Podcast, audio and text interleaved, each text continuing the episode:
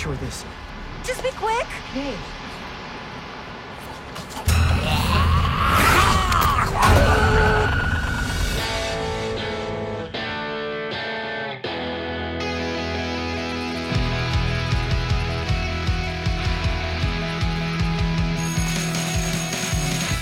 Good afternoon, lunchtime, my classmates. Hi, Radu.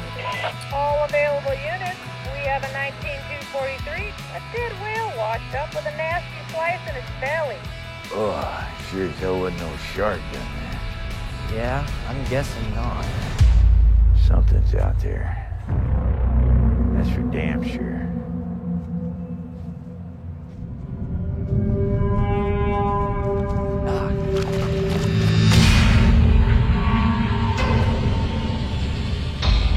Mister, you alright?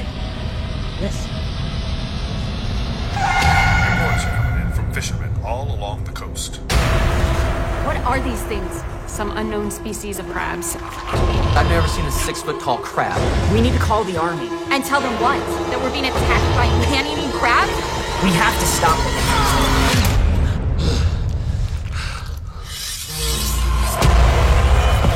So these perfectly adapted animals are now supercharged. And what can stop something so jacked up? Another perfectly evolved predator. Do this.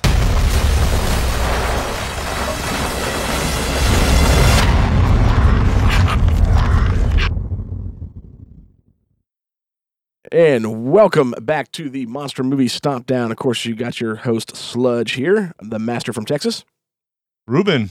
and our special guest, Mr. Charlie Chase from Give Me Back My Action Movies and Give Me Back My Horror Movies. Charlie, say, hey, what's up? What's up, everyone? So we have got a special episode for you in which you'll hear us say this again in a little bit. Um, of course, Mark couldn't be here because he's fighting the you know terrible pizza industry. So Charlie's filling in uh, because we felt RoboCop was a better person to be here at the moment. Um, Yes, RoboCop. and uh, we we've got something special for you guys. We came across a movie thanks to Pete Quint from Good Beer Bad Movie uh, Good Beer Bad Movie Night. Showed us a trailer for a movie called Crabs, and you guys have probably seen us post this on all of our socials um, over the last couple months. We had the opportunity to do an interview with Pierce Berolzheimer. Uh, the director of this film, and I apologize, Pierce. I probably still butchered her name just then. Um, about this movie Crabs, and we got to watch it. Do got to see a screener of this film. Uh, very thankful for that, and we wanted to review it because this movie is absolutely amazing. We're big on pushing independent creators and their efforts, and this guy knocked it out of the park, out of the park with this film. I think you guys can agree with that, right? Oh, 100%. No doubt. yes, sir. It's not even up for question. Once you see this movie and you like these kind of movies, it, it it's this is it for you. This is the cherry on top. Yeah. If Yeah. if you're a regular listener to our show, any of our shows, just about Oh yeah. this is right up your alley. This is right up your alley. Yeah, so definitely we want you guys to keep an eye out for this film. We're going to be sharing it. I mean, tons of stuff about this movie. Uh, but let's run into it real quick. Of course, this is a movie that's still running at some of the film circuits. Um, they are going to be doing releasing this pretty soon in the U.S. Um, it is currently um available in Australia and I know he said somewhere else, France. France. Um, France. yeah. And then, of course, he's working on distribution, uh, hopefully in July um, for America and some other places. And of course, he'll go into more detail on that in the interview. But before we jump into the interview, which was absolutely awesome, I had an absolute blast um, doing this interview with him. Um, I think we all did. I mean, he was just such a Oh, cool yeah. dude to talk talk to. Yeah. Um, but before we do that, we're gonna give you guys a quick rundown review of what we thought of this movie. Simple movie, man. Um, this movie, first and foremost, is a throwback to every 80s monster movie you can think of. Late 70s, all 80s, maybe some early 90s. This is just a Oh, yeah. love letter to those type of movies. And it's pretty simplistic. You got a horde of murderous crabs that are mutated because of a nuclear runoff from a nuclear facility that explodes at the beginning of the film. They mutate, attack a small town, and it's up to our main characters to uh, save the day. And of course, we've got Philip, who is a weird wheel wheelchair bound high school student, his best friend Maddie. Uh, then, of course, you've got Annalise, who's Maddie's mother, is also the science teacher. Hunter, Philip's brother, who is uh, one of the cops in town. Uh, you've also got Sheriff Flanagan, who's played by the great Robert Craighead. Um, great cast in this movie, um, and it's all up to them. Just ran, you know, ragtag team to try and stop these crabs, and it goes from little tiny horseshoe crabs to eight foot tall monster crabs to an awesome epic kaiju sized fight at the end. It is just it goes from everything you can think of. It's thrown in the movie. So um, homages to you know humanoids from the deep, gremlins, Power Rangers. If you love all that stuff as a kid, this movie is going to be right up your alley. Um, I talked a lot, haven't been feeling too good. I want you guys to take it off first. Who wants to go first? What they thought of the movie? Go for it, Charlie. Uh, what I thought of this movie, absolutely fantastic. I was glued to the screen the second it started.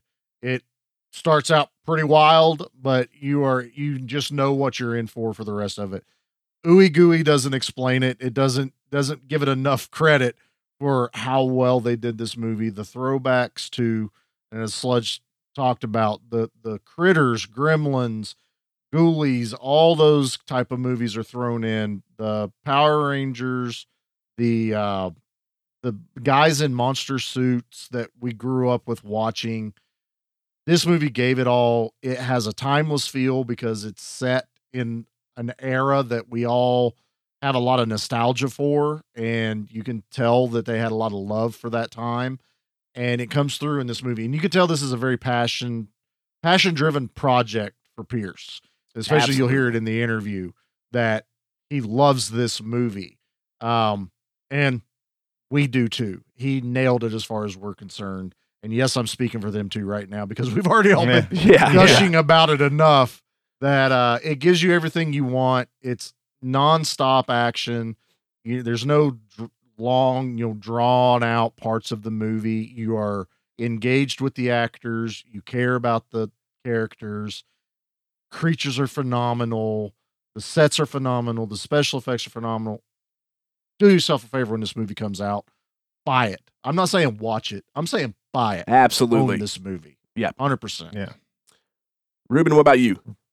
Oh, I, I absolutely love this movie. I threw it in and started watching it, and it it got me from the very beginning because it's uh, nostalgia driven, like uh, like Charlie says, uh, and and those of you that listen to the show know that I'm big on nostalgia. Uh, this movie was made. Uh, a sludge uh, alluded to it earlier. It, it's it's a lo- it's a love letter to '80s horror and monster movies. I mean, it's it's made so well. And I mentioned on the show that we recorded earlier this earlier last month, I guess, when after this is released, what Godzilla King of the Monsters was as a love letter to to the Showa era and the 60s and 70s Godzilla films. That's what this is to 80s horror and monsters. Yep. Um, Yep. There's there's plenty of whatever you if you want to call them an Easter egg or you want to call them just throw uh, just kind of like an homage to 80s movie. It's all there. It's all there. Even even some 90s. There's there's Jurassic Park references. Yep. In this movie, um, there you know the humanoids from the deep. What you know, humanoids from the deep was you know I would call it a cult classic because there's a lot of people never heard about it. I mean, all of us have. Oh yeah. And I grew up watching. I mean, Humanoids from the Deep was on pay channel, on you know on HBO or Cinemax or whatever it was back in the day, all the time. And this has this has Humanoids from the Deep uh, element to it, which uh, you know really that you know that's one of my favorite movies growing up. So this this had it all. Um, uh, the effects are great on this. I think he had he did a great job, or they did a great job of just putting in just enough of everything to to keep every bit of the audience uh invested in the story, I guess, because you know it, it you know it's a monster movie and it's it's 80s and we all know what the 80s monster movies and horror movies were like. But the way the way they did it and the way they structured it makes it very engaging. You're you're in it from the beginning to the very end. You're not lulled. You're not bored at any time during this movie at all. At least I wasn't, and, I think both of y'all can agree with that. Um, I wasn't bored at all. I was I was in it. It was interesting. It was silly. It was everything an '80s an '80s horror slash monster movie uh, is that you can remember. Maybe you're new to the genre, and uh, it's everything. If you like any of that stuff, then you, you're gonna love this one. And uh, and it's made, you know, this year. I mean, he in the interview you'll find out, you know, how, just how long they worked on this and toiled on this, and uh, um, it's obvious. The finished product is very obvious that they cared about this movie when they made it. Oh, no doubt. I I mean- mean, No, this yeah. movie, and of course, you know, with, with us doing the movies we do, got to give us a, disclaimer. There is nudity in this one. There's some language in this Yeah. one. Um, but aside from that, this movie, I was hooked. I mean, from the word go, from the opening scene to where I was like, I'm watching Humanoids from the Deep again, to the throwback scenes or the homage scenes to Gremlins with the bar scene, which was just, Yeah. I mean, just a bloodier version of what we got in Gremlins, and it was absolutely Yep. great. To, I mean, uh, uh, Ghoulies, Charlie. During the interview, you mentioned Ghoulies. There's scenes in this that reminded me of Yeah. Munchies. Uh, there's stuff in this that reminds you of John Hughes flicks. I think uh, Pierce even brings that up in the episode. Yeah. Uh, Hell, I hell, mean- I didn't even think about it, but there's even, you know, the crabs. Let's just say there's an alien. There's an alien. Oh, yeah. Uh, oh, yeah, I, I didn't, didn't think about it till now, even though it's so obvious. It's just one of those things that's so obvious you don't even There's mention it. actually, yeah, I think two. There's two little subtle alien references. In it. yeah. Yes, yeah, yes. Don't- Exactly. We don't want to spoil anything, but there are. I Nope, caught we're not two as well. spoiling. Yeah, yeah, yeah. Uh, I'm just trying to throw out what's in there just so you guys know what kind of movie you're, we're, we're, we're talking about here. Yeah, I mean, you're going to come out of this movie, and I definitely did. Going, man, this dude loved making this film. He poured Yeah. his heart and soul into this. I mean, because it took them several years to make get the movie made and finished, um, and it was uh, work well done. And you're going to get everything from practical effects to computer effects in this. And the computer effects are above par of Sci-Fi Channel. Um, you know, they're not. yeah. You know, Oh, they're, yeah. yeah. I Not mean, even comparable. no. uh-uh Yeah. Not even, yeah. did an, ex- an extremely good job. And of course, now uh, James Ojala uh, did the special effects on this, and he's worked on everything from man Dead Birds back in like 05. He's worked on the talk, uh, some Troma films like Citizen Toxie, uh, Poultrygeist, all the way to he's worked on Pacific Rim, Tron Legacy, you know X Men Last Stand. So they had a great guy for special effects that really helped make this get off the ground. So high praise. I can't. There's no complaints for what- me. Well, Pierce Rudd, he wrote, directed, and of course was a producer on this, correct? Yeah, yeah. Yeah, yeah. I mean, th- this was his his baby. He he wrote this, and and he directed it. So and you can see that in the film, in the finished product, I mentioned before. Oh, absolutely, absolutely. Well, let's find out. You, when you listen to this show, you want to find out what the stomp rating is. Let's find out. It's stomp down rating time.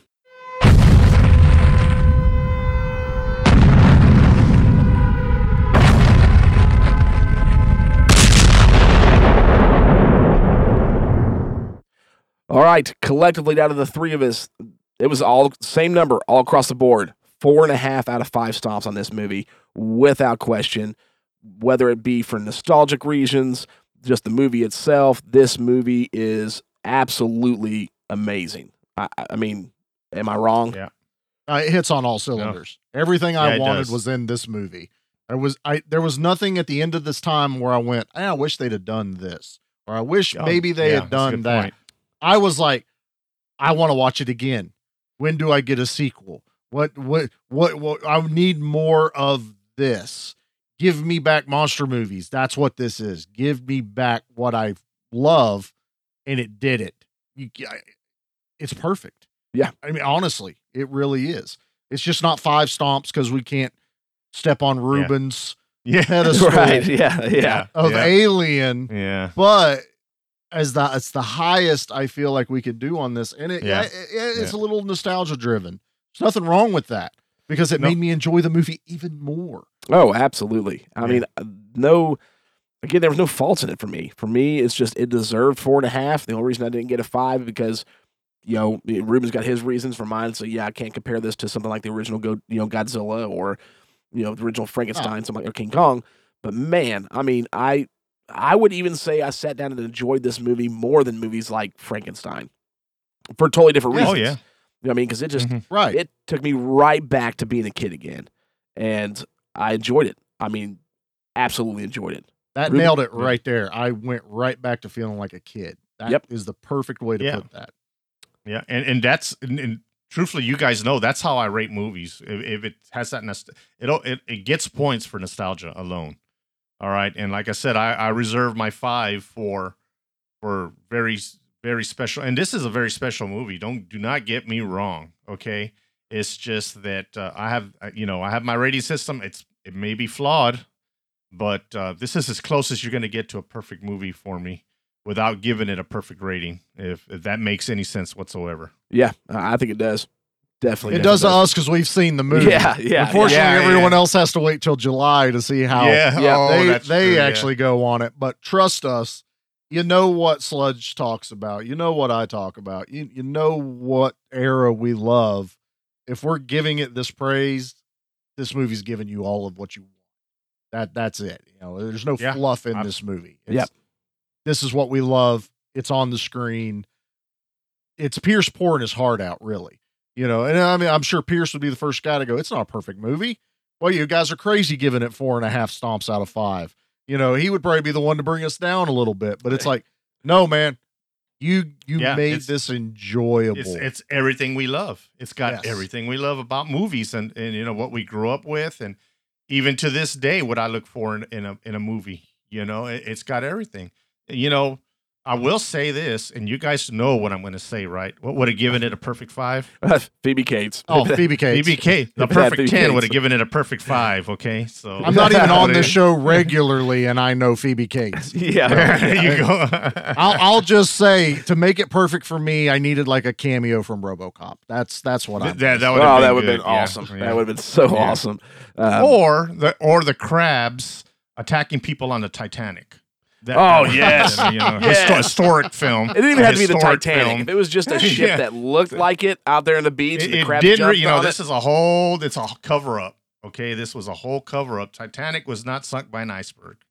Crabs got it, man. It was Crabs these, got it. these limulus. So I'm Yeah. in. I'm in.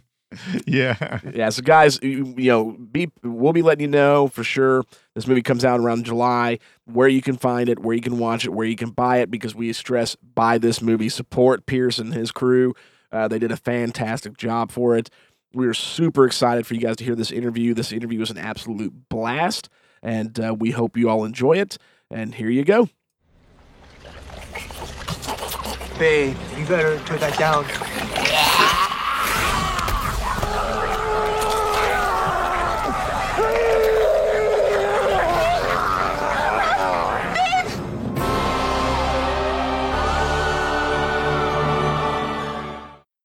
And welcome to the very special Crabs interview episode of the Monster Movie Stomp Down. Of course, you got your host, Sludge, here, the master from Texas, Ruben. and our very special guest, because unfortunately Mark couldn't be here with us uh, because he's fighting the dreaded pizza industry. We've got Charlie from Give Me Back My Action Movies and Give Me Back My Horror Movies. Charlie, say hey. RoboCop rules. That's all I'm going to say. Mark's will not here. that. He can't stop me. So- I am surrogate Mark tonight. And of course, the most important person of this episode is going to be the director of the movie Crabs that we're going to be interviewing, Pierce Berolzheimer. Pierce, say hi. Hey, everyone. Thanks for having me. Man, we are glad and thankful that you decided to do this. Um, uh, real quick, we uh, one of the other co-hosts or hosts from one of our other shows on our network, uh, Pete over at Good Beer Bad Movie Night, saw the trailer for this movie, and he shared it to a bunch of us. And it's like, we all have to watch this, and we've got to find these guys because this movie looks amazing, and it absolutely. It, we were all hooked immediately. I think when when we first saw it, we we all started sharing it on our social media pages. Um, wasn't long after I think I reached out to you uh, about a specific scene too in the movie, which we'll talk about. Um, because I, when I saw the trailer, I was like, "Man, that looks really familiar." And I don't know if you remember me and you talking. Uh, I was like, "Is this what it is?" And you're like, "Yeah." I'm like, "Oh, that's that's so awesome." Um, so we're super excited about this movie. Um, we all got a chance to watch it. Again, thank you so much for that opportunity because it is amazing. Um, we have nothing but praise for this. I literally, I have no negatives for this film um, at all. It was an absolute blast. Uh, but Pierce, tell us a little bit about yourself and a little bit about the movie. Yeah, thanks. So that was uh, that was quite the introduction because it's uh, there's definitely flaws in the movie, but I'm glad you didn't see any of them. Uh, yeah, um, I'm I'm Pierce. I'm the director of uh, Crabs, which is coming out this summer um, probably July in the United States and Canada. We're already out in Australia and I think France. So if you're living in Australia or France, check it out. Um, and yeah, the the the movie uh, I wrote it when I was 19, uh, so long long time ago. Uh, and then once it got, I kind of got to the place in my career where I wanted to make a film, and I was I thought I was ready to make a, my first feature. Um, we actually went into production on this other movie, um, and then a producer came up to me and was like, "Hey, man, you know." If this isn't a movie that you love, don't go make this movie. Make the movie you really want to make. And so I'm like, actually, I wrote this Crabs movie that I never intended to show anybody. This is really the movie I want to make, but I thought I might need to work for, you know, 15 years before I was able to do it. Showed them the script, and they're like, yeah, this, we have no idea how to do it, but let's make this movie. So seven years later, we're uh, here. We are. Man, that's awesome. So, so from start to finish, it took seven years to do the film. yep. Um, uh, we shot the movie in 2015. 15, 16, and 17. We had three different units, but the main unit was uh, February 2015. Okay, cool, cool. Well, I, we'll get into some of these questions because I, I have a plethora of questions I would love to ask because this movie has got so much in it that I love, but we don't want to keep you for hours and hours and hours because Ruben knows me and him could talk forever about stuff. All Charlie right. knows too. Yeah. Um, yeah. oh, yeah. uh, but my biggest question when watching it because there's this movie I, I was even telling the guys before they watched it i said man this is like the the greatest throwback 80s monsters film that i could i think i've ever seen like everything i liked about 80s monster movies all in this one film and it was great ruben even said the latest godzilla king of the monsters came out in 2019 how that was a just a major throwback and homage to the 60s and Mhm. 70s godzilla films crabs felt like that for all 80s monster movies so, what was your biggest influence in making the movie? Was it those movies or something in particular? Oh yeah, I mean the, that. I mean that's that's huge praise because that's what I wanted to do. I wanted this to be like, um, you know the you know the the now discs that they used to put on. Yeah, yeah. Yeah, this is like now for '80s monster movie. oh, definitely. wanted to do a. That's uh, nice. Yeah. Yeah, like a best of all the movies that I grew up watching, and uh, jam them all into one sort of tight little movie. I wanted to have, you know, I wanted to have Gremlins, and I also wanted to have, uh, you know, like the Alien or Velociraptors from Jurassic Park or Pumpkinhead, and then I wanted to have, you know, the kaiju, the Power Rangers, Godzilla. You know, I wanted, and and I didn't know if I was ever going to make another movie, so I'm like, all right, I'm gonna I'm gonna throw everything that I want to make and all the movies I ever want to make into one thing. So I tried to put in like John Hughes references and like nail the 80s vibe as much as I possibly could because that was what I grew up with, and I was like, I want to I want to add to that. I want to add you know my stamp onto uh, you know that that that world.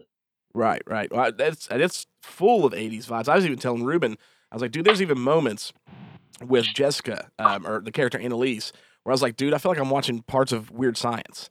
Like it just Yeah. gave me a, a weird Yeah. science vibe in it. I, it's awesome. I'm glad that the '80s influenced you on this because, I, you know, I grew up with the '80s movies as well, and so this movie just spoke to me. Like it's the perfect film. Like I absolutely loved it. Um, Ruben, you're up next, man. What you got for him? Well, my question, he partly answered. He said he wrote it. What when you were what seventeen? Is it? Is that what you said? When did you write that? Nineteen, right? 19, yeah, yep. Nineteen. When you're nineteen, uh, th- when you wrote it, did did the plot change any as you were as you were going along, or um, did it start off as something and then you know evolve into something else?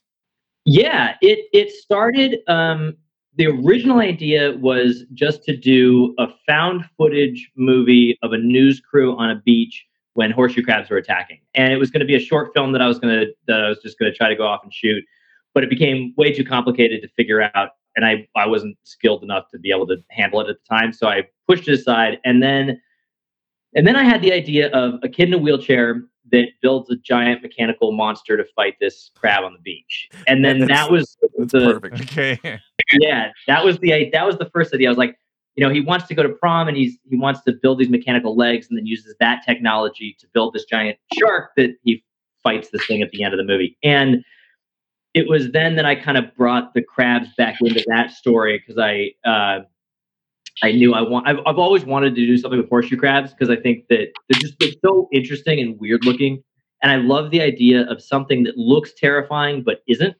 actually in real life. Like they're completely, totally harmless. So I thought about um, the rabbit from Monty Python and the Holy Grail. Like that Ah, yeah. trying to do that where it's like this this is totally a harmless creature, but it's it's going to start eating people.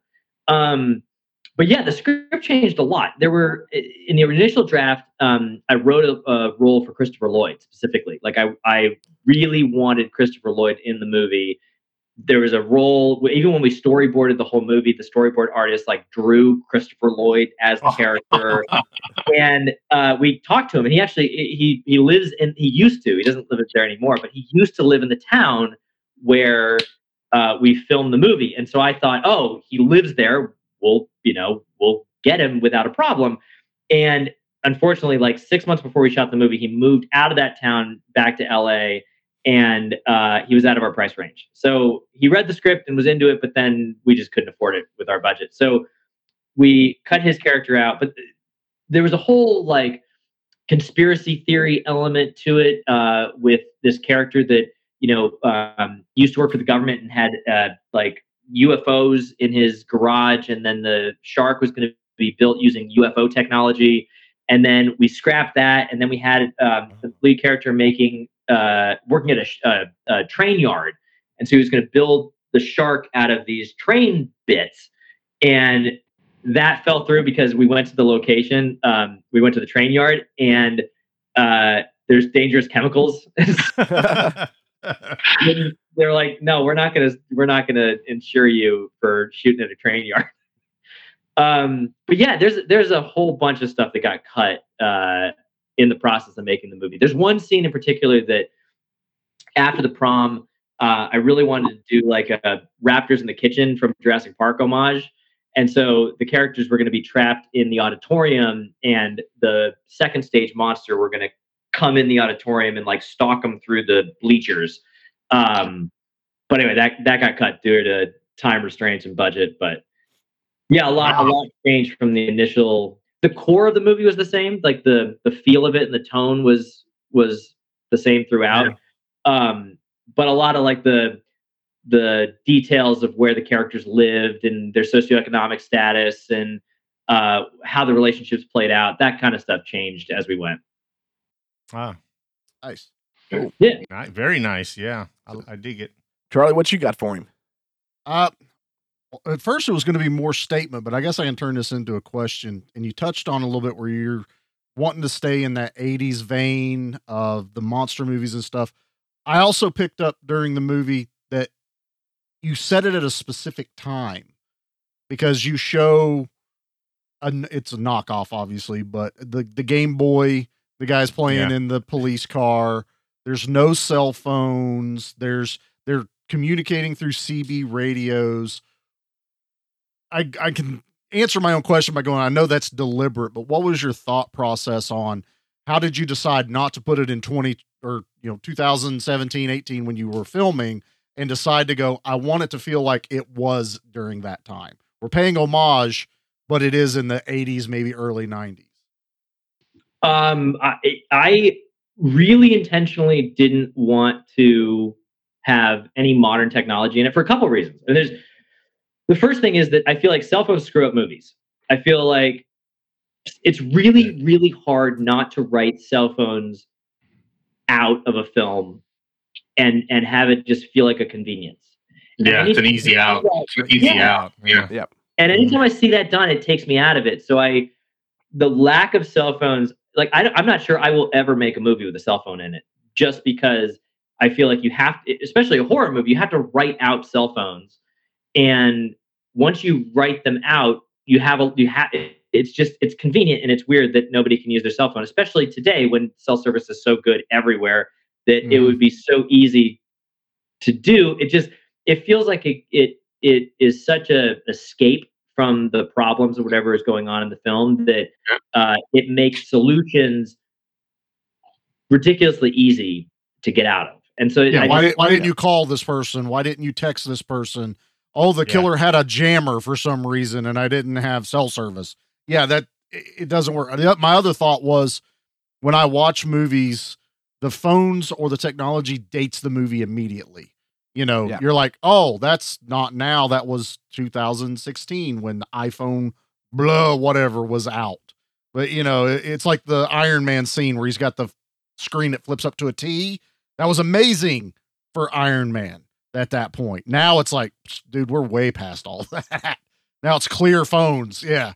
that was the, that was the the the creative decision behind it beyond just like the practicality of writing a script and it being difficult to do with cell phones in it the creative reason was that i didn't i wanted the movie to exist sort of out of time and out of place and i felt like a game boy color was a throwback enough that you know roughly when it exists but it's not so grounded that it couldn't exist a little bit before that or a little bit after that and so nothing else in the movie I wanted to to date it. I wanted it to be like, okay, if you remember the Game Boy Color, then you know what we're referencing, basically. And that was it.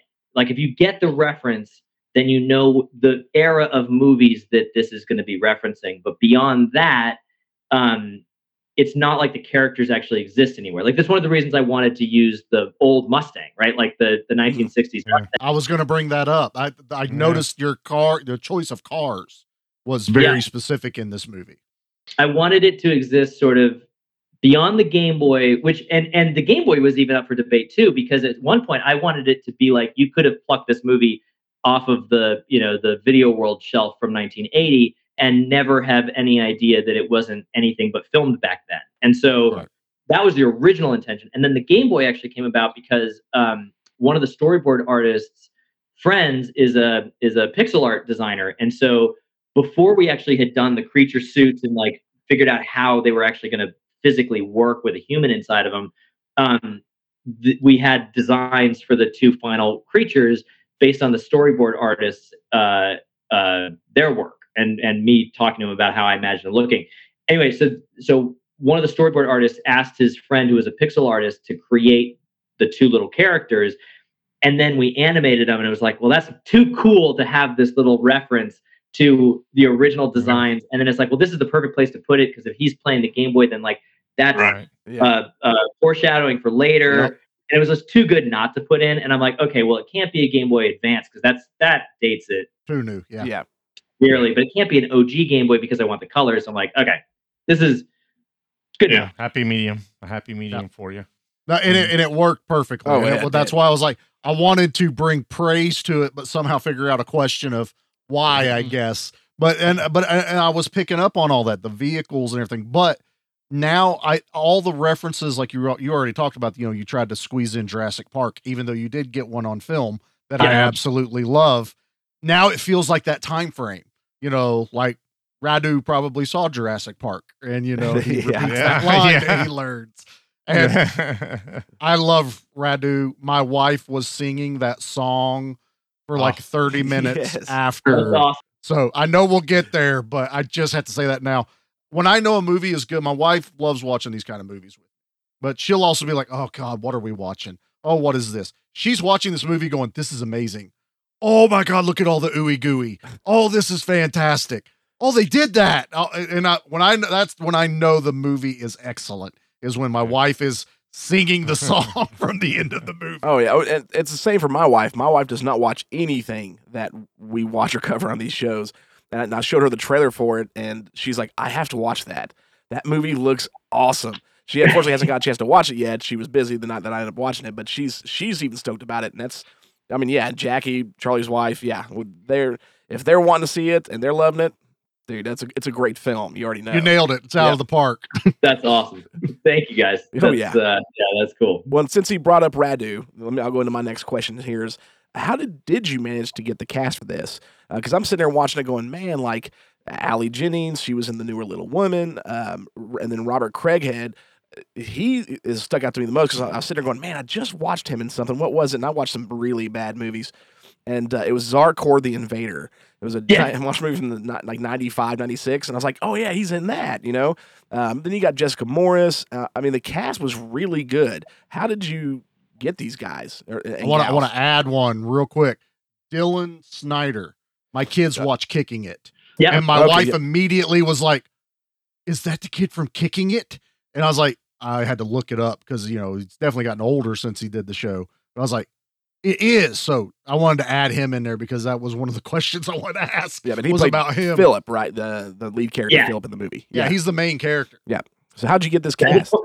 There's a funny story with Dylan actually. Uh, when we when we filmed the prom scene, uh, we had to get all the local kids to come and to be in the movie because we couldn't pay anybody to to do it. So we like sent out all these flyers and had the school hand them out and stuff like that.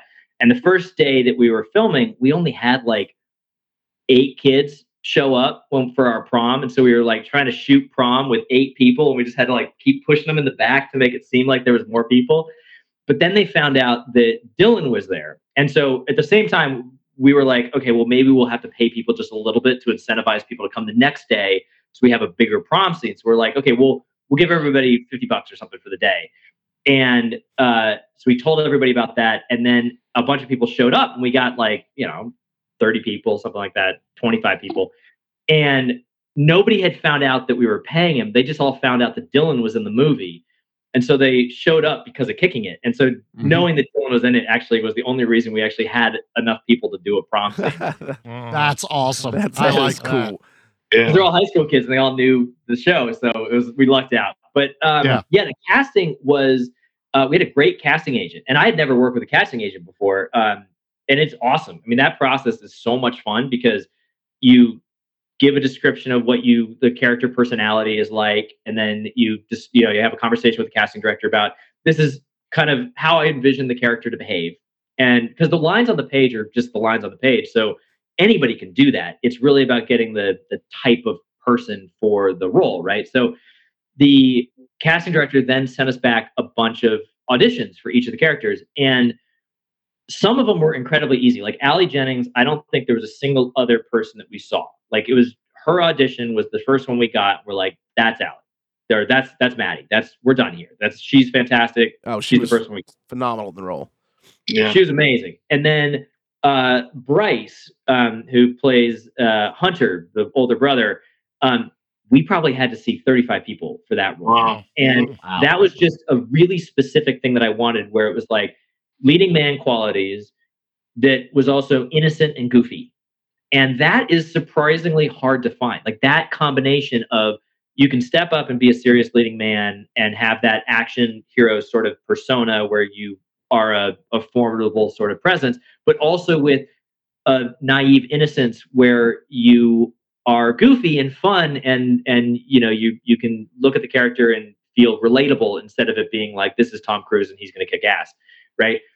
And so we looked for a really long time, and then when we finally found Bryce, it was like, oh, that's of course we finally found it, but we we tried really hard to. We looked for a long time before we found Yeah. Bryce, but then Right. Radu um, was like a hail mary. Uh, we originally Radu was supposed to be about 14 in the scripts. We went to the casting director and we wanted this character that's 14, but I really didn't want Radu to exist from anywhere. Like he's not supposed to be from anywhere. He's supposed to be an entirely, you know, he's he's foreign, but from where he's Yeah, yeah. There's no placing him on anywhere on this He's planet. Fez from that 70s show. Yeah. Yeah. Don't know where he's from. Yeah. Right, exactly, exactly. And I I wanted it very specifically to be like this this character you couldn't put your finger on. I didn't want anybody to be able to be like, oh, he's from Romania or wherever. So um a lot of people came in and did accents, like very specific accents. Um and so we're like, no, this isn't working, this isn't working. And then our casting director one day was just like, okay, I've got somebody. He's not what you are looking for, but I think he's actually the character that you want. And sent me Chase's audition, and I'm like, oh my god, we're gonna change the movie just to get him in this because he is so talented. Like, we'll, we'll whatever scenes we need in order to have him in this movie because he is so damn funny. And we did. We had to completely rewrite parts of the movie because, like, his schedule and Robert Craighead's schedule didn't line up at all. And so we had to change the structure of the script in order to accommodate getting both Craighead and uh, Chase in the in the movie. And uh, so Robert, I, I knew one of the roles I really wanted somebody that was recognizable from that era. And uh, like we looked at some of the actors from um, Fright Night came into audition, um, which would have been really cool. I mean, I, it's amazing that somebody from Fright Night auditioned for this movie. I mean, that Yeah, that, that alone is awesome. Fan, so I was- um, anyway, so then Robert came in, and I'm like, oh, of course, he's this is perfect. So yeah, we uh, and then Jessica actually. I had a short list of actors that I that I wanted, and I I don't remember the name of the movie now, but I'd seen Jessica in a, a recent horror movie, and was like, oh, she'd be great for this, and she was on my list. But before I even sent the list into the casting director, Jessica came in and auditioned. I'm like, oh, there's okay, so that's serendipity. that's Yeah. she was in uh, Puppet Master. Oh gosh, what was um, Axis Termination? One of the later ones. She was in it, and she was in the Evil Bong movies.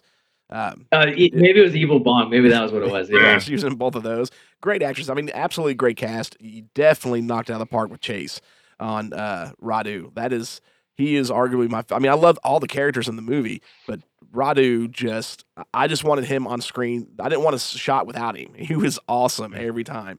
He's uh he he and I'm probably the only one that I don't know why, maybe because he was shirtless. He gave me that Dwight the Dwight Schrute vibe from uh, from The Office. Oh yeah, Yeah. Yeah, yeah, you know, and when I saw him, I mean that's Dwight. That's who I thought of immediately. Oh, You I'm sorry, guys. I just my my internet just cut out. I just I missed what you just said. Oh, Okay, we can read it. It's all right. Yeah, it's I, I said that he gave me, even though I'm probably the only one that that note that you know because I watch a lot of it. He reminded me of Dwight Schrute when I first saw him without his shirt, and you know I'm like this guy kind of has the mannerism of Dwight Schrute. You know he doesn't he has an accent, but uh, he had that vibe, you know. And I'm like, man, I, I thought about him uh, you know, immediately. I mean, his mannerisms and things were kind of like that, and it was right up my alley. I, you know, I love Dwight in, in The Office, so Well, every time he's on screen, that's what Yeah. we're focusing on. yeah, Like he's exactly. stealing the scene from a lot of people. Yeah, And yeah. again, not trying to give away too much, but there's one, the the whole alleyway scene with him in the crowd. Oh I was in Yeah. tears. yeah, My wife's yeah. laughing to death on it. And I'm just like, this is fantastic. I love this guy. And every Yeah. time he comes back on screen, he does something else where I'm like, oh my God, that was fantastic. I love this. And somehow he gets a sword. And I'm just so Yeah. happy as the movie kept Yeah. going. I went around all day yesterday uh, around the house because I work from home and my wife does too. And I kept going, everybody has a ninja sword. She's like, what are you talking about? Like, Everybody's got a ninja sword. I'm like, you got to watch this movie. It's so good. I should have put blue face paint on tonight. I should have done the There, crab. there you go. Yeah. Yeah. yeah, there you go. I want to I want to get a uh, Radu action figure with the crab. There you go. Oh, I Oh, would pay Please. all kinds of money for Yeah, that. I, yeah, same thing. Same here. Yeah. Yeah, Uh, he uh, that a lot of his lines, especially that that alleyway scene, were all improv too. Oh, Oh, wow. Yes. Wow. On the moment he was coming up with all that, and on our on our Blu-ray, and I think it'll be on iTunes and stuff like that when we release. Um, there are uh, there's an entire commentary of the whole movie of Radu doing a commentary that is Oh. yes. Oh my Oh, God. I'm That is That's sold. worth brilliant. right I'm there. That's it. I'm sold it right here. Yeah, that's it. Yeah. We're gonna put a sticker on the back of the box that like if you know you know, and it's gonna say like commentary by Radu. Um, but we also have like five extra minutes of improv that we unfortunately had to cut from that scene. That is there. It is just Oh, everything he it's says gold. is funny. I mean, like Yeah. trying to trim that down was so hard because everything in his mouth was gold. Yeah. And the even the final the the song at the credits. I knew I wanted to have him sing the song because Chase is actually a musician. He's a he he was on um, Alter Oh. Ego, the show that was on Fox recently. Okay. Huh. He's a yeah, he's a great musician. He does a one man sta- uh, show where he plays like six different people and plays guitar six different ways. I mean, he's an incredible musician. But um, so the- all of all of the end credit, I just went to Chase. I'm like, hey man, can you write this song? He's like, yeah, give me a week. That's what he sent me back as Oh. is. He played all of the Oh. music on it, all of his original lyrics. Like that's just him. And I, I gave him two guardrails. I'm like, um, no pop culture, so just can't date us, and don't get us canceled. Right, yeah. Let go, and that's what we came up with, which is just amazing. Oh, it was And I want to say though, I know we said me and Ruben said we're sold and we're in. We were buying the Blu-ray regardless. Oh, yeah. Yeah, So- that is but true. now Yeah, you've just is true. added the cherry on top that I might buy five of them. That's I'm going to give them out yeah. as Yeah. gifts because I want Yeah. everyone to experience Radu and giant Yeah. crabs. I mean, it's Oh, fantastic. It was Yeah. it was definitely brilliant. Um, Ruben, you're up next for a question, man. Yeah. Uh, well, the, the first question kind of you since you uh kind of when you said when you wrote it, but I my question is: Is there a scene that you had to fight for to keep in a movie that maybe everybody else wanted to cut, and but you, know you you said no, we need it in there. There may not be, but uh, I'm guessing maybe there is. No, there, there's. Well, it's interesting. So I, most movies, I don't think directors directors typically on most movies don't have as much creative control as I had on this, and I basically had complete total creative control, um, potentially to the detriment of of uh, of the movie, but.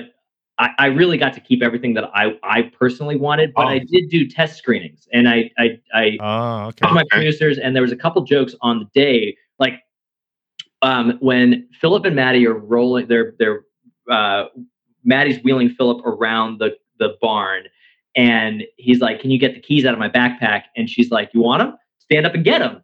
He's like, "Oh, that's not cool." On the day, the producers were like, "Oh no, we can't, we can't do that. We're not doing any more takes." Yeah, yeah. that's not a joke you can make. And I'm like, but they're best friends. Like that's the type of stuff you do with your best friend. You don't nothing's off limits. Like I wanted to I wanted to have Philip not be uh yeah precious. Like he wasn't Yeah. Delicate. Yeah, Yeah. He wasn't. Yeah, he wasn't coddled. It- it like the kid friend. from from Silver Yeah. Bullet. Yeah. Yeah. Yeah. Exactly. hmm And so that Yeah. felt important to me to really quickly like kick that under the rug and be like, we're not we're not gonna, you know, pussyfoot around the fact that Phillips in a wheelchair. We're gonna treat him like everybody every character's gonna treat everybody else the same in this movie. Yeah. Um, and then uh, the other joke that the producers really didn't like on the test screening was Um, like really didn't like. I got emails being like, "Please remove this joke." Weeks after, I'm, I'm I'm I'm guessing I know which one. Let's see which one it is. it's not what you think. Which I it's so when he's putting on the. I'm curious. It'd be cool if, if you got this, but when he's putting on the legs for the first time in the barn, Yeah. uh, the brother's helping him strap on the middle waist piece, and he goes, "Hunter, that's not my leg." Yeah. Yeah. The brother touching brother penis joke. yeah. Yeah. so much I got like, multiple emails being like, "Hey, you got to cut that scene." But that's what brothers would do. Yeah. We're way Even way if he worse than that. wasn't- Yeah. Yeah, even if he Way wasn't even close to it, the joke would be even better. Like strapping the Yeah, ankle yeah. on, going, "That's not my ankle." That's Right. even funnier, you know. But that's Yeah. brothers busting each other's balls. That's yeah. how I felt. I was like, "Yeah, it's funny." And And, the so same anyway, with- there's, there's, Oh, go ahead. oh, go ahead. I was gonna say the same with the, the joke with Maddie and Philip in the wheelchair. I was telling uh, e- either Mark or my wife about it. Those two, uh, because of that joke alone, I already felt like they had a extremely tight connection. Like it made me feel like they really were best friends. And if, Mhm. I don't think if you didn't have that joke, I don't think it would have worked that. way. I mean, it wouldn't have been as good. That that helped cement that. So uh, yeah, It, it puts everybody at ease. Like I think it, it put- you know it puts the audience more at ease with their relationship. All you know all together. In other words, Yeah. it, it it solidified that it wasn't just uh like oh I feel sorry for him or you know thing like that. This was a real friendship, and that joke kind of solidified it for yeah, I think. Yeah, that's awesome. Yeah, that was the intention. Yeah. I really, I wanted to, um, you know, I, I haven't seen a lot of movies that have, uh, you know, people in wheelchairs as the protagonist, and so I wanted to, yeah, not only put their mind at ease as friends and like establish that quickly, but also put the audience Audience exactly. Yeah. we we're going to recognize that this is you know this is a movie that has a non-traditional protagonist and have you not worried that we're going to we're going to treat this like a movie that like i didn't want i never wanted philip to feel like the disability was the thing that was interesting about him right Right. Right. Right. another aspect of the character like it's just Right. it's it's like it's just a, a part of his character, not the defining aspect of it. And like even the Yeah. scene um, when he fails with the legs and the and he can't walk and they he, he falls down.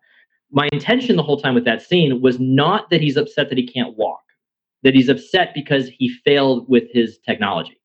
Right. yeah, He failed with the the the mental goal that he had in mind. He couldn't accomplish that goal.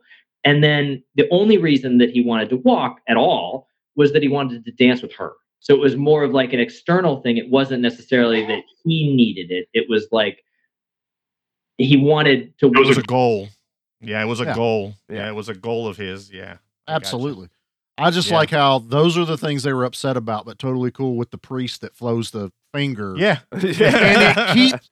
Did anyone else notice though that you know the he does it, and then in, if you look hard in the background, he's still doing it from Yeah. way back. Yes. 'Cause I couldn't take my eyes off of it. He stood there with his middle finger up, and I'm like, he's still going. I love this. That was the, the the one way down the street. the too. one All the moment way. my wife walked in the room when I was watching the movie was that scene, and she started laughing. She's like, "Is he still back there flipping them off?" I was like, "Yeah, that's is." I'm so glad I wasn't the only one that kept focused on that because I was like, this, this, the joke kept going, and it wasn't Yeah. like in your face, like, look what we did. It was, oh God, is he still doing it? That's how I was. I was like, Yeah. please tell me there's still a middle finger flying, and you know, we we get it, you know, full circle later in the movie too, which is Yeah. even better. Yeah. I'll, you know, you set something up and you you finish it later, and I did like that a lot in this movie too.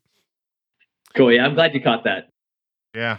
Yeah. I loved it. I loved And it. then the thing is, it wasn't done in a way that was, um, how can I say, it, it was a joke. You know, Yeah. it was it Oh, was yeah. more of a, it was a joke. It wasn't done with any malice. It was done, and I, you know, I caught that. I'm like, this is just a big, you know, it's a joke. You know, uh, and there was no malice in it. I thought it was great. I thought it was funny. I really didn't want there to be any malice in the whole movie, honestly. Like, No, Oh, there's and none. there isn't. Yeah, there's None. not. I mean, there's nothing on there that's forced or that I felt like you were trying to jam something down my throat or nothing. It was it flowed so good. I, I really liked it. Yeah. Charlie, you got another Dom? question for him? Equal opportunity destruction.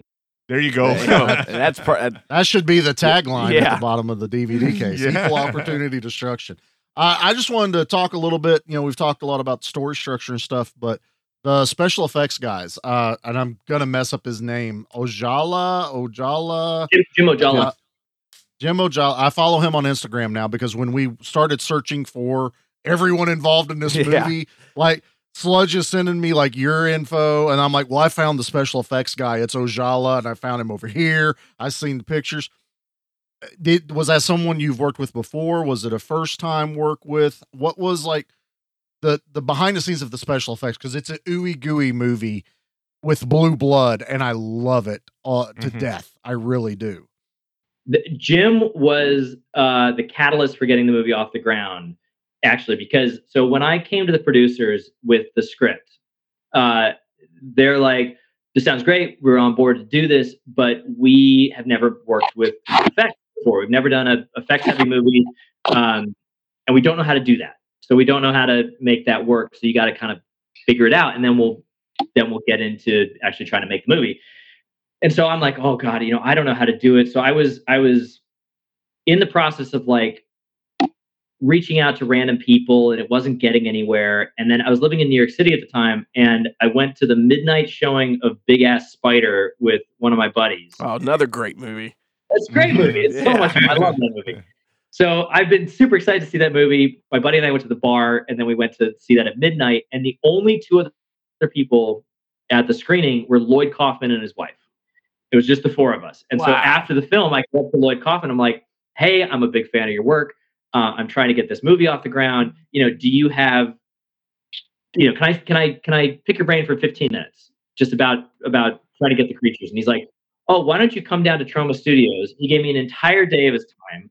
I sent him my script. He gave me script notes, and then he he put me in touch with uh, Jim Ojala, who did all the effects for Poultrygeist uh, back at Troma. So, tr- uh, he so did Jim uh, is- Citizen Yeah. Toxie too, didn't he? Didn't he do the fourth Yeah. Toxic Avenger? Yeah. Yeah, so Jim got his start working for for Lloyd, and so originally we were going to try to get Lloyd out for a cameo, but flights at last minute flights from New York to California or like for an indie film just aren't can't do it. Not in a budget. Yeah. Not on the budget, uh, especially just for a cameo. But I would have loved to have had Lloyd be in the movie. But he's like, yeah, fly me out. Um, so Lloyd Kaufman is the reason that this movie exists, really, and the state that it does, and how we got Jim. Um, and then once we got Jim, it was basically like, typically when you work, when you're a creature effects person, you do one little part of a movie. It's like you do the gory scene for this part, and then somebody else does this part over here. But he's like, I have never worked in a movie where I get to do little puppets full suits, and then a kaiju fight all in the same project. And so this was like this massive project for them that they got to work on all sorts of different types of, I mean, every type of effect that you could imagine. And he's like, all right, we'll make it work. Like whatever the budget is, we'll we'll figure out how to do it. Um, and then it was a process of like six to nine months of I was living in New York and he was living in LA, and um, you know we we had a we had a artist do the designs for the creatures, and then we would send photos and ideas back and forth as he was building them. And so um, in the on the Blu-ray and iTunes and stuff, the behind the scenes features, we have like I, I included all of the test footage for leading up to like as production was happening. God bless you, sir. You God are- bless you. Yeah. Oh, I That love that so stuff. Super cool. Oh. And then there's a whole behind the scenes thing of the green screen fight too, like how we shot the green screen fight, and um, because that was a that was, we shot that a year later, and that was a whole other process. Um, but yeah, and and then it was all based on the script. So like the there's one shot in the movie. This is of all the things that I'm disappointed with in the film, it's that uh, there's only one shot in the whole movie where we have all three suits in in the scene. And we have three we built three limulus suits the second stage monsters specifically because i had a scene where they all you know attacked them in the auditorium and we needed it to sort of to triangulate and cut off exits and stuff. Um, and then when we cut that scene the only time we could get all three of them in one shot was when they're attacking the this pile of dead bodies on the street and so we had these suits but we couldn't use them all at the same time and that was uh, that was a bummer Oh. The special I love that. I- top yeah. notch in this. Yeah. Oh, the the, the fact uh, you're highlighting it, but it- where it goes from small to where we seeing the trailer, we kind of knows it gets it gets bigger, but then the actual transformation when it happens, you're like, oh my god, this is fantastic. And then to see that full person suit, and then a bunch of them running around the street, I'm just like, this this is gold. Oh, I was- love every second of this. And I love that you guys, I mean, because obviously you go from, uh, I mean, a lot of practical effects and then some CG work in it. I was so happy when it came to the kaiju fight at the end that you went pretty heavy practical. I mean, you got the green screen back and stuff, but the, s- the, they're they're men in suits, and you know most of the movies that we review on our show are men in suit films. So I absolutely love that you guys went that route instead of saying, okay, well we can just we can make the shark uh, you know, CGI or make the queen crab CGI. You didn't do that. You did it all practical and then CG where you needed to. I that was I think a phenomenal choice Yeah. because it just it That's what gives the the movie film. that feel. It gives that movie that feel that, that us as fans are looking for anyway. Of fans Yeah. of that kind of thing. Oh yeah, I grew up watching Power Rangers, you know, Yeah, and then I, I my they they're still going when my son was young enough to really still be into them. So you know, I'm telling him about the first season of Power Rangers. We're now watching like Turbo and Dino and uh, Ultra Flash, whatever, and I'm watching this movie, going, "Oh my god, I love this." As someone that loved Godzilla movies, Power Ranger movies, I mean, all the, all I would have I added was the little soup monsters being like the putties at the bottom, Yeah. and they had to fight the, everyone else that's just watching the fight. But budget, I get budget restraints, but you know, I'm sure your ideas were like, "What if we did this?" And they're like, "We don't have money for that. Just stop Oh, yeah. it. Stop killing yourself. Just let's work with what we got here." that was definitely part of it. I mean, it, I, I I wish that we could have done exactly that. Like I, I had a there was a whole Radu sword fight scene at the end of the movie. Like the when when uh, they're in the trailer when Radu has this he's fighting the Limulus in the trailer. That originally was like a massive samurai sword fight that I wanted to shoot like a like an old Kurosawa film and do. Yes. Oh. That would've been Super awesome. cool. But we had to cut it because you know time and budget, and so we did the little shadow puppets inside the trailer. Yeah, which I feel like really got it across though. I was when you watch Yeah. these movies, you expect a certain level of they're gonna have to like cut the camera away or do this to give us that shadow fight was even better. I, I feel because you get that line he drops. I don't want to spoil the line. Yeah. He drops that perfect line and then it pans out to the outside the trailer and the shadow fight. I was like, this. I love this every bit of it. That scene Yeah. was was Oh, dude, Yeah. it was that scene. It was, and I guess I'm gonna kind of go with what me and you first talked about when we first started talking about this movie. It reminded me of a scene from Humanoids from the Deep. And that is one of my favorite films. I love that film. I don't know how many times I've explained the scene to my wife, and she's never seen it, where the humanoids in this film attack this like festival that they got going on in town. And they start going after the women, and then everyone's freaking out. But then all of a sudden they realize we're a bunch of rednecks, and they start grabbing like two by fours and then they can and just start Yeah. beating the crap out of these things. yeah. That scene with Radu res- you know, reminded me of that, and I, I I loved that because there's the opening sequence in the movie, the beach there. That is that. Uh, and I mean, let's get it from you since you're here. Is that an immediate throwback to that movie? Oh, it was very specifically that movie because this is this is really wild. But that movie was filmed in the town that we shot crabs, and not only that, but like the there is a shot of it's called Dolphin Isle. It's one of the drone shots. It goes over Dolphin Isle, and that was a set that was built specifically for humanoids of the deep. And Oh. then turned into uh, this community that they they just kept the island there, and then um, a bunch of people live on it now. But it's uh, it's Wow.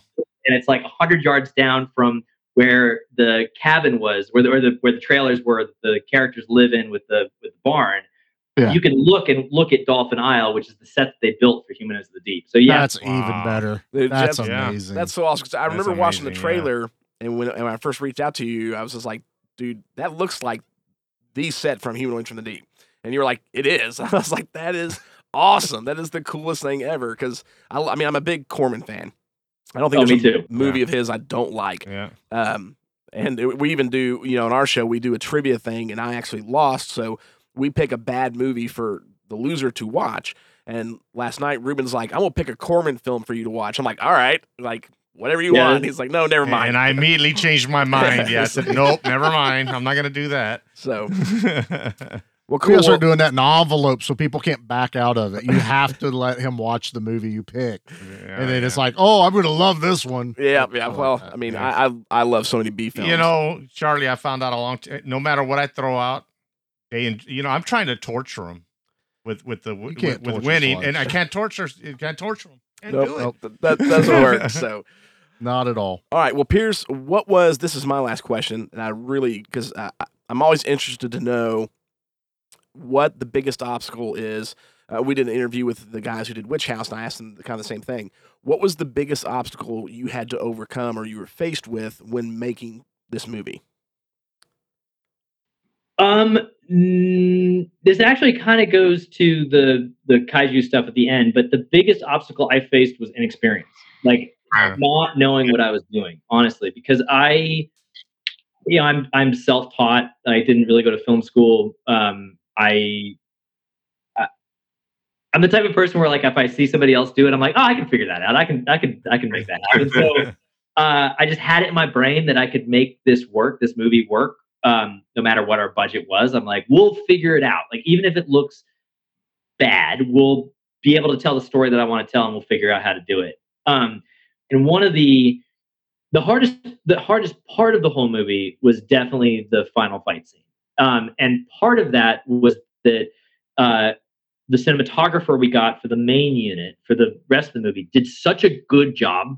Like the movie and the and the art directing, the art director, like they made the movie look so good that we were like, oh shit, now we have to make the rest of the movie look that good. and so we had to hit a certain level with everything else that uh, didn't that kind of prevented us from doing it as cheaply and sort of sketchily as we wanted to. So the final fight was originally going to be on a miniature set. Like I wanted to really do it exactly like Power Rangers or like 1950s Godzilla, um, or even like Godzilla 2000. Like I really wanted to have a guy in a suit fight on a on a miniature set and destroy the town, and then do cut-ins of like the townsfolk getting picked up by giant claws and close-ups, and then like a little fake little dog getting eaten by like I really wanted have interaction with the town. But uh, when I started pricing out miniature sets, they are insanely expensive, like a hundred thousand dollars plus at bare minimum for a for a legitimate miniature set. And then,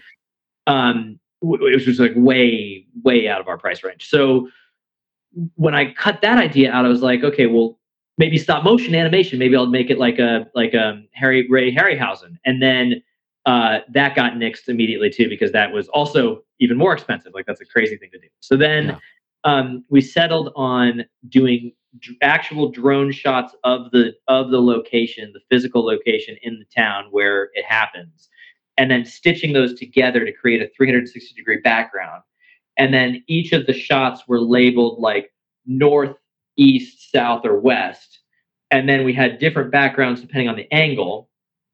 And then, like where the sun was, um, there's one shot that no one is ever going to notice has as much detail in it and time put into it that it does. But it's when we filmed the interior of the cockpit, we had a light, so we knew that the shark's head was going to get like knocked up and the sun was going to shine in because they were looking west and the sun was going to shine in on this part of the interior Oh. to light the queen in the same way for because she's going to be right there and then we also had to put the sun in the background in the same spot and have that whole track at the same time so there's three different layers of Wow. lighting that were done to just get this one like two second shot so I tried to sell it as much as we could, and I think I got a little a little bit too in the weeds with trying to sell it. So, um, yeah, so that took a really long time. But the the the whole final fight actually took about three years, and part of that was that I again didn't know what I was doing. So when we once we had collected all the footage, we sent it to a company in Vietnam to do the to do the VFX work because that was the only place we could afford to do 380 shots. Um, but one of the things w- the way that we shot it again this is this is like 101 level that i should have known but we shot it in 300 frames per second because i knew i wanted to get um, the size of the monsters to feel big in their movements like one of the things that power rangers um, and even old godzilla movies don't do is that the monsters move at real time like they're Right. moving like they're a person in a suit not like they're this gigantic you know, mountain-sized creature. And the new Godzilla films and like Pacific Rim do a good job of making the creatures move slowly because of their size.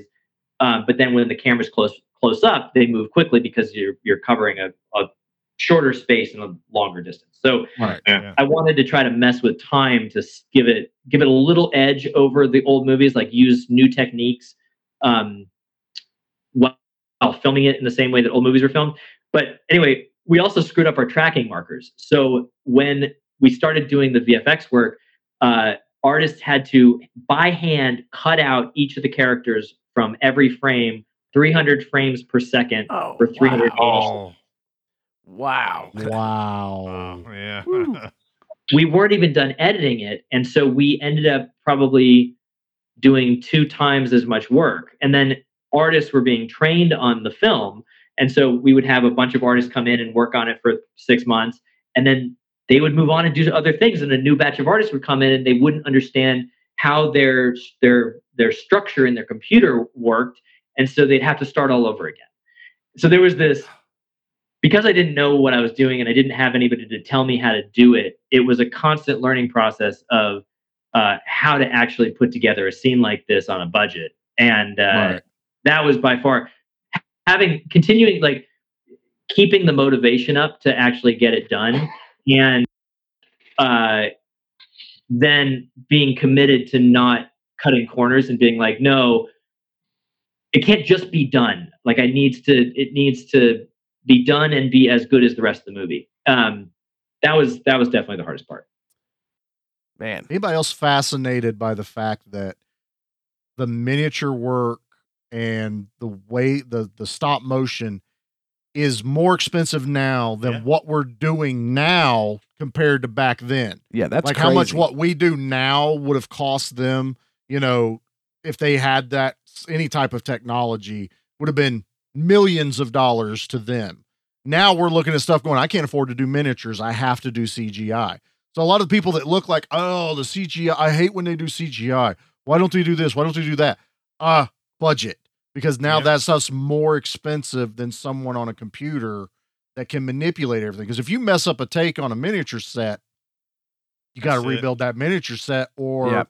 It Yeah. stays. That, that's crazy. It's to just, think it's just wild to think about that. We're having a conversation where that was the more expensive option. Yeah, when you when, go back when and those guys that did it they did it because that's all they could afford to do. I guess that's the best way to put it. Yeah, because And I mean, going going right off that, like we do have CGI crabs in the movie. Like the the scene where they're in the alleyway and it comes up and it's like about to touch her hand. Yeah. Uh, we tried to do that practically, but the the ease of getting emotion out of something practically, unless you're you know Jurassic World and you're you know using million multi million dollar animatronics, getting intimate performances out of a, a silicon puppet is really hard. And so to sell the emotion of it, you either have to use sound and and like the sounds the monsters are making, or you have to use CGI so you can get the intimate sort of minute movements through Right. the animation. And that's something that like I know people love. I am I am I'm the first one to, you know, love practical effects. Like practical effects sell it in a way that digital effects just don't. yeah, yeah. But from a all agree with that. storytelling point of view and like a on my next movie, the the value of being able to have very minute detail uh, in by using CGI and like by creating personality in the monsters by being able to do it in a computer and that it looks as good as it does for how much it costs is like oh man if i went back i would have probably cut two and a half years off of this project uh, by doing mostly cgi and it doesn't cost that much i mean that scene Right. really didn't cost all that much and we were able to create a, a model in the computer uh, and then take 360 degree photos of the actual prop the puppet and put those directly on the model so that the texture of the cgi was the same texture as the puppet so you can tell it's cgi because it moves differently but the actual feeling of it i wanted to keep almost indistinguishable and if, if i had known that that would have worked because i i had it in my head like CGI is way out of our budget, but it's not. CGI is like way actually more in our budget than doing it practically. And if I had known that, there would have been way more CGI in the film. And that that's the particular scene you're talking about. It doesn't take you out of it. It's not like, oh crap, I know this one's CG. Like, you know, it's not like the sci-fi channel movies, you know, that Oh, they no, pump out where the, No. the crocodile comes jumping out and it's basically pixelated. You know, but this one yeah. that little Yeah. crab and you're right the amount of emotion and subtle movement you're not going to get that out of like you said just a, a static puppet or even one that somewhat articulates there's some true movement involved in that but it doesn't take me out because then i get to laugh my butt off when all the crabs are in the bar and i Yes. adore that entire scene too because it's gory and funny and throws back to gremlins ghoulies critters the whole nine yards and i i, I don't uh, it's fine do a cg one with the touching moment and then give me ooey gooey silicone puppets and i want a puppet so uh, whoever i got to talk to i want a horseshoe crab puppet yeah. Yeah. so just putting Yeah. that out there Like I said to earlier- We Jim. got 'em, but we got to keep them on, on deck for crabs too. Oh, Oh, yes, there I would. lo- I would love that to happen. in in the you know the famous lines of mel brooks merchandising come on man we gotta get some merchandise yeah. out for crabs I need a Radu and a silicone, just like the ones we used to get from Pizza Hut, the Gizmo and those hand puppets Oh, we yeah, used to yeah. get. yeah. I want Yeah. the crab. I want the little crab that I can take around with. Me. I mean, and the special effects, yeah. I mean, you said, said it earlier. It blends so well when you use the CG versus the puppets versus the suits. It's it, that y'all did an outs, outstanding job um, Oh yeah. on the special effects for this. So uh, honestly, like I don't even I don't have another question because like Charlie, you kind of went right into bringing it up with the special effects again. Uh, did such a phenomenal job. Do you guys have anything else for Pierce? Only that. Why couldn't you get Phoebe Cates? Oh, that would have been good. That's it. I mentioned it on the show that, that we recorded and released today. I'm like, you know, the only thing that would have made this perfect, even though she's just, you know, she's too high dollar for all of y'all. For me, is Phoebe Cates. Oh, like the scene her That was slipped in Ruben's there. heart- even a heartthrob. cameo, even a cameo. You know, who's driving by in a car, or something. Well, Pierce, man, Uh, Charlie was going to say go something. ahead.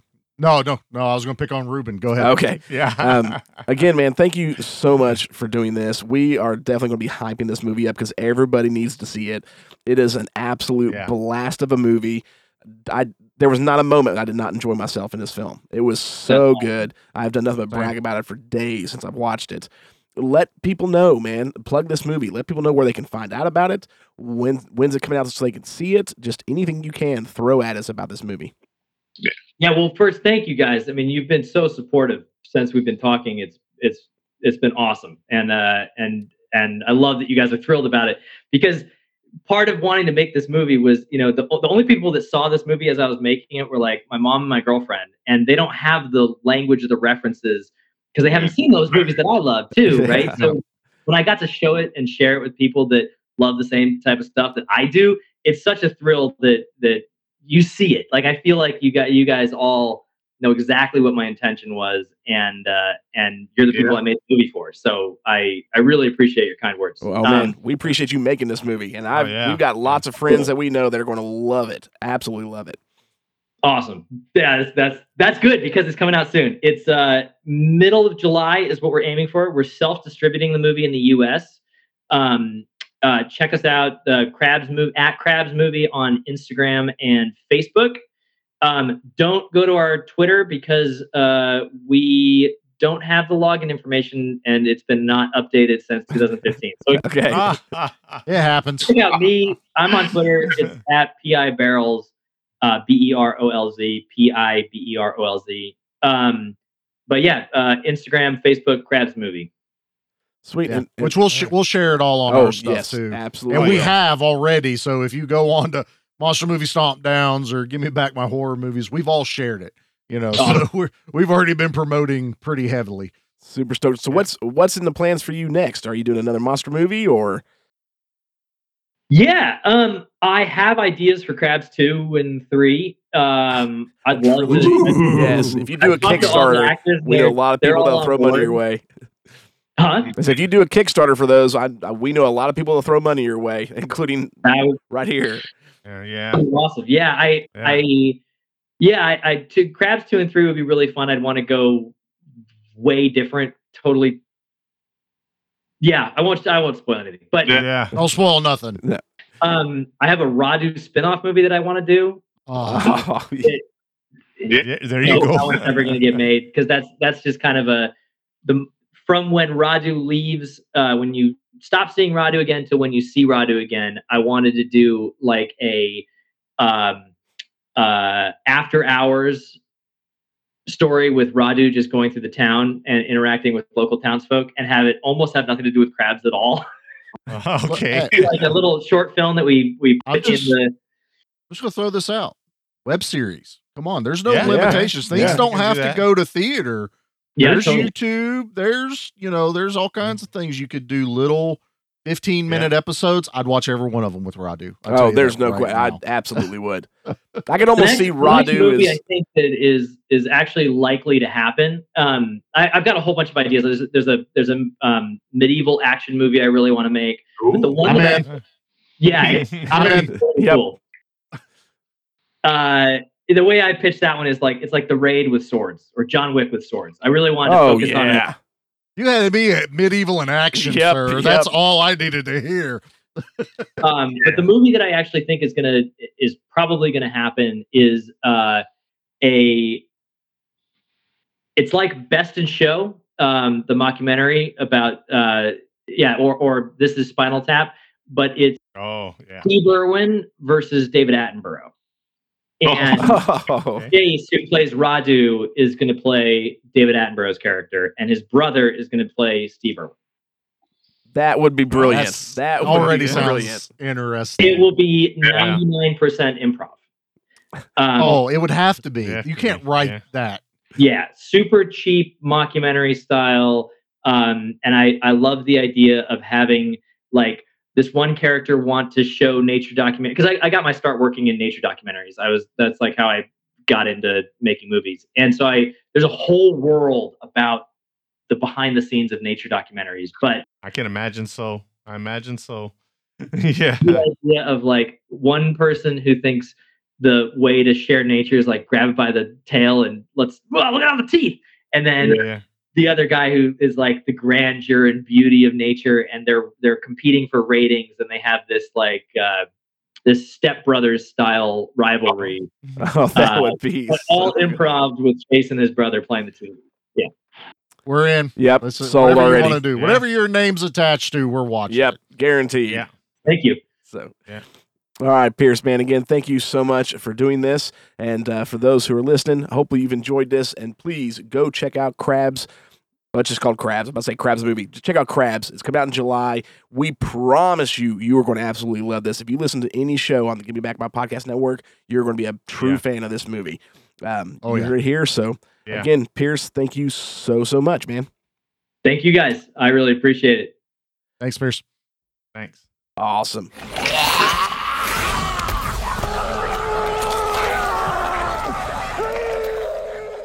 All right, there you go, guys. So we gave you our quick review of this movie. You got to hear from Pierce's mouth uh, what all went into this movie. And we discussed how great this movie is, what he's got coming out in the future, or at least what he's hoping to work towards. Um, so when you get a chance, go see this movie. Share this episode, just so not for us, but for Pierce. Let you know, get this out there so people can hear the interview with him because they deserve it. This movie is absolutely phenomenal. Thank you all again so much for listening to this. This is Sludge. Ruben. Support independent filmmakers. This is Charlie. All right. Y'all have a good night. Now what? But no matter what happens, Godzilla will live.